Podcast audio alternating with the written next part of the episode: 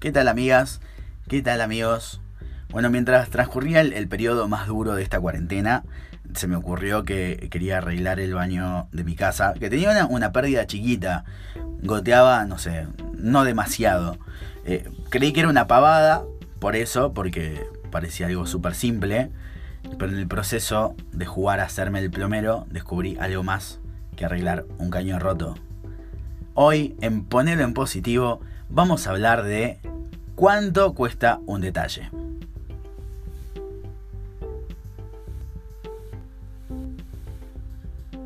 Retomando un poco con esta historia del inodoro, lo que parecía una tarea simple se convirtió en una odisea de tres días, por mucho que no lo crean. Les voy a resumir más o menos qué es lo que pasó. El día 1 eh, cambié una manguerita, de esas vieron que lleva el agua hasta, hasta la mochila del inodoro. Dije, acá está, no es nada más que esto. Había gastado creo 40 pesos. Largué el agua y fue peor. Empezó a perder mucho más. Dije, bueno, listo, no pasa nada, mañana lo arreglo. Al segundo día me pasé de fuerza con una rosca y la rompí. Ahí mi baño pasó de perder unas gotas más de lo que perdía inicialmente a ser una sucursal de las cataratas del Iguazú, más o menos. Este, era todo un desastre, realmente. Bueno, día 3. Al tercero dije, la tercera es la vencida. Hoy esta mierda no me va a ganar. Juro que lo, empecé a ver así como, ah, este, esto, esto se está volviendo personal. Cambié todo lo que puede tener adentro un inodoro, la mochila del inodoro, ¿vieron? Donde, donde se guarda agua. Cambié todo. ¿Y saben lo que pasó? Volví a perder con el inodoro de porquería. Ya no, ya no perdía solamente el cañito había empezado a perder toda la base. Era como que abrías el agua y era un montón, un montón de líquido saliendo hacia el suelo. Obviamente todo esto que estaba pasando me cambió el humor. Esto pasó de ser una, tarea hogareña que había elegido para pasar mi tiempo en confinamiento a un desafío personal. Llegué a odiar a un objeto inanimado eh, y me estresé un montón. Gasté casi 1800 pesos repuestos que ni sé cómo se llaman. Si me preguntan, che, Gili, ¿cómo se llama lo que compraste? No tengo idea, chicos. No, no sé. Creo que aprendí algo como claraboya y, dos cosas más, nada más. Y, entonces algunos seguramente estarán pensando de, che, qué ratón este pibe, ¿por qué no llamó un plomero y le hacía fácil? Se dejaba de hinchar, lo arreglaba mucho más fácil. Obviamente, esa era la solución más efectiva, entre comillas, desde cierta óptica. Pero no para mí no era para mí la mejor solución. Porque si hay algo que a mí me motiva a diario, es ponerme desafíos que me exijan y poder completarlos. Poder hacer algo que nunca hice y hacerlo bien. Eso me motiva demasiado. Arreglar mi baño, en este caso, se haya convertido en una cuestión de orgullo personal. Eh, ¿Vieron cuando ustedes dicen, eh, bueno, a mí me pasa, en particular, soy taurino, cumplí años hace poco. Soy de esas personas de las que agarran un centro alguna tarea para completar y le dan, le dan, le dan, le dan hasta que le salen o se dan cuenta que es una causa perdida. Insistimos muchas veces en, la concreción de alguna tarea. Bueno, continúo con esta historia del inodoro y cuánto sale un detalle. No había terminado ahí, o sea, el, tercer día gasté un montón de plata eh, y estaba la cosa peor y no había terminado. Entonces al cuarto día agarré, saqué todo, lo volví a desarmar con mis pocas herramientas que tengo en casa.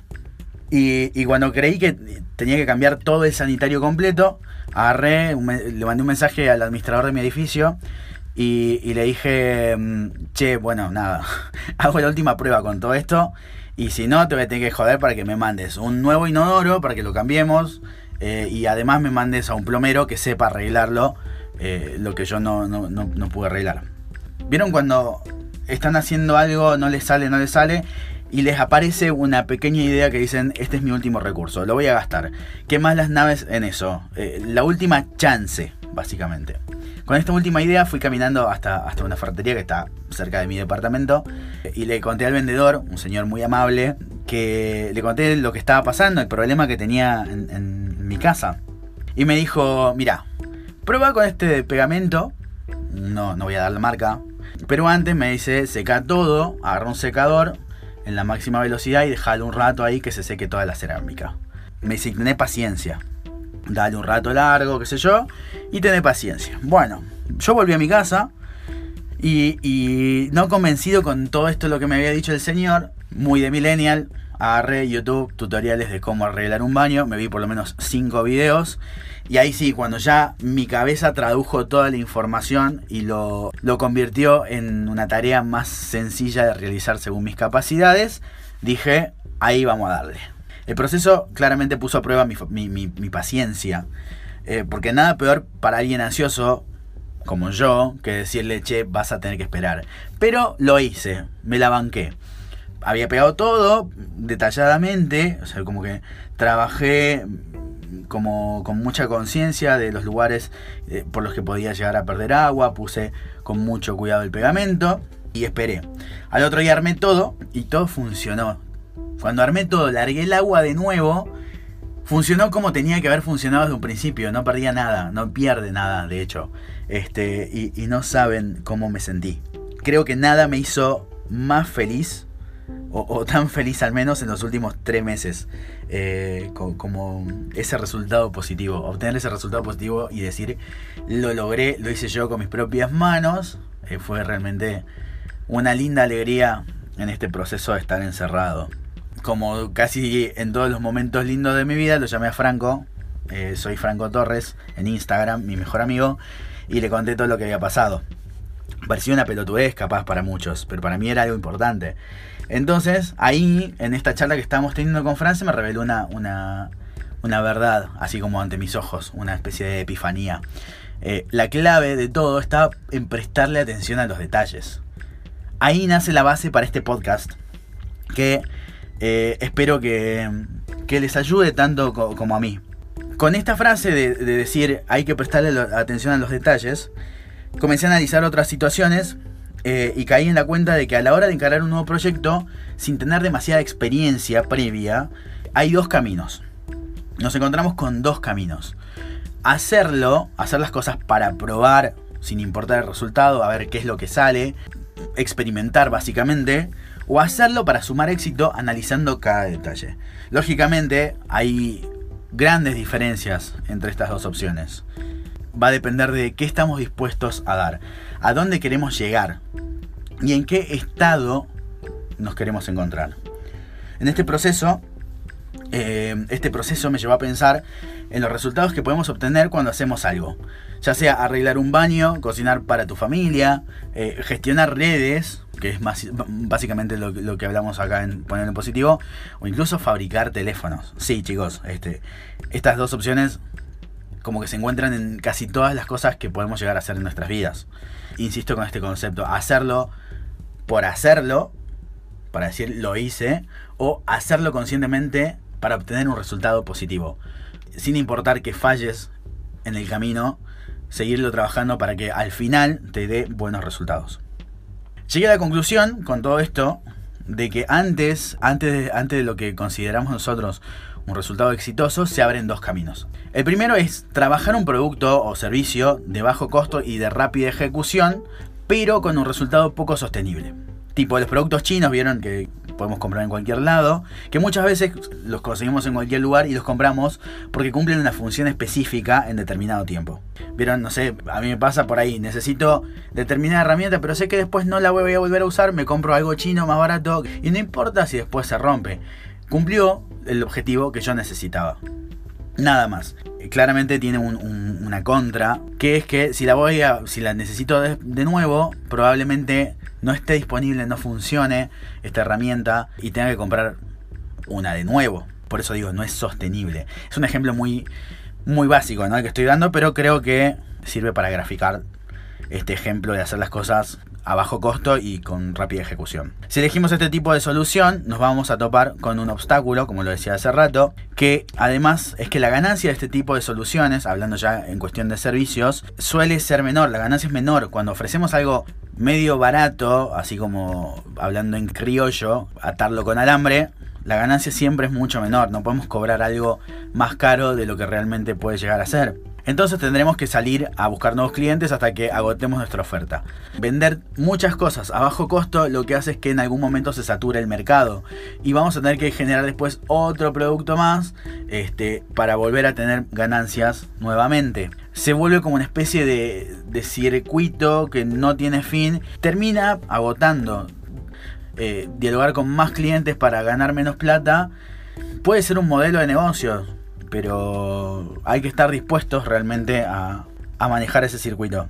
Como decía mi abuelo, lo barato sale caro. Y eso que él era muy fan de las terceras marcas. El otro camino, en este proceso que lo que les decía, el otro camino es ir lento pero seguro y sostenible. Analizar cada detalle en un tiempo determinado y que el producto responda a cada necesidad del cliente. Los, los iPhone, los teléfonos, por ejemplo, o, la gran mayoría de los productos de Apple, son un ejemplo de, de este camino. Son más caros, no salen tantos al mercado, pero realmente son impecables. Quienes usamos algunos productos Apple, realmente cuando volvemos a trabajar con, con no sé, hablando de teléfonos, con, con, un Samsung que no sea de alta gama, nos damos cuenta que hay detalles incluso en, en la experiencia del usuario que no están tan copados ni pensados para ser fáciles de manejar, como, como ocurre con iPhone. Las gráficas son distintas, la calidad incluso de los materiales son distintos. Y ahí te das cuenta que uno piensa en el mercado inmediato, en vender productos sin importar que la gente lo use 5 años.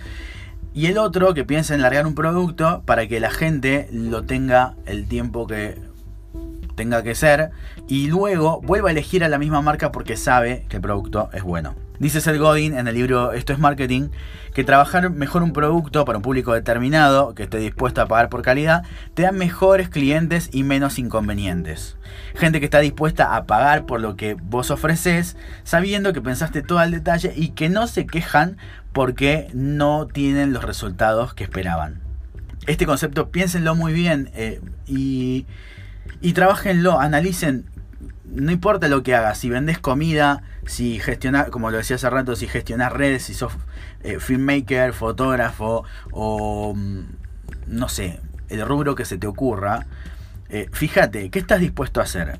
¿A vender rápido y tener más clientes por pocos ingresos o trabajar bien un, un, producto y que sea sostenible, que la gente lo elija simplemente? Eh, y vos a lo sumo con el tiempo tengas que ajustar algunos detalles que hagan mejor la experiencia para el usuario. Si la pregunta es, ¿cuánto cuesta un detalle? Que es el título de este podcast. Un detalle vale oro. Es como el tiempo, chicos. Cuanto más detalles útiles trabajes en lo que hagas, eh, en lo que haces, tu producto va a tener mucho más valor. Comenzá con uno. Cuando hagas algo y empieces a diseñar un producto, un servicio, pensá en un detalle que no puede faltar. Trabajalo que sea realmente efectivo según tu planificación. Después sumale 2, después sumale 3 y así hasta que tenga todos los detalles que sean necesarios. Que la gente se dé cuenta que pensaste todo para ellos. No hay nada mejor que la gente sienta o tus clientes sientan que vos pensaste en ellos, no que generaste algo solamente por X necesidad, ¿sí? Eso te va a hacer ganar mucha mejor clientela y eh, por consiguiente, más dinero, claramente. Lograr un detalle te puede consumir horas, incluso días de trabajo. Mi consejo es que no lo veas así, míralo como que es un tiempo que invertís para no tener que gastarlo después, tratando de solucionar lo que no tuviste en cuenta antes. Más o menos como yo con mi baño. Espero que este podcast les sirva, nada, este análisis que, que hice a raíz de la historia de mi inodoro, les sirva y, bueno, cuéntenme si se podría haber sumado algo más este podcast, algún, algún dato más y lo charlamos. Está bueno, está bueno que uno presente por ahí un punto de, vista y los demás también aporten. Así se crean las comunidades, chicos, eh, chicos y chicas. Así que nada, para mí es un placer siempre contarles un poco de este proceso de aprendizaje que llevo eh, con mis trabajos, con, mi vida propia y compartirlo con ustedes. Eh, nada, me hace sentir muy bien. Así que espero que a ustedes también les, sirva este tiempo invertido escuchando la grabación. No sé cuándo va a salir el próximo de estos episodios. Voy a tratar, ahora sí, de trabajarlos con mucha más conciencia. Esto implica que probablemente salgan todos los domingos. Les mando un abrazo gigante a todos. Saludo de codito para todos, todas y todes. Adiós.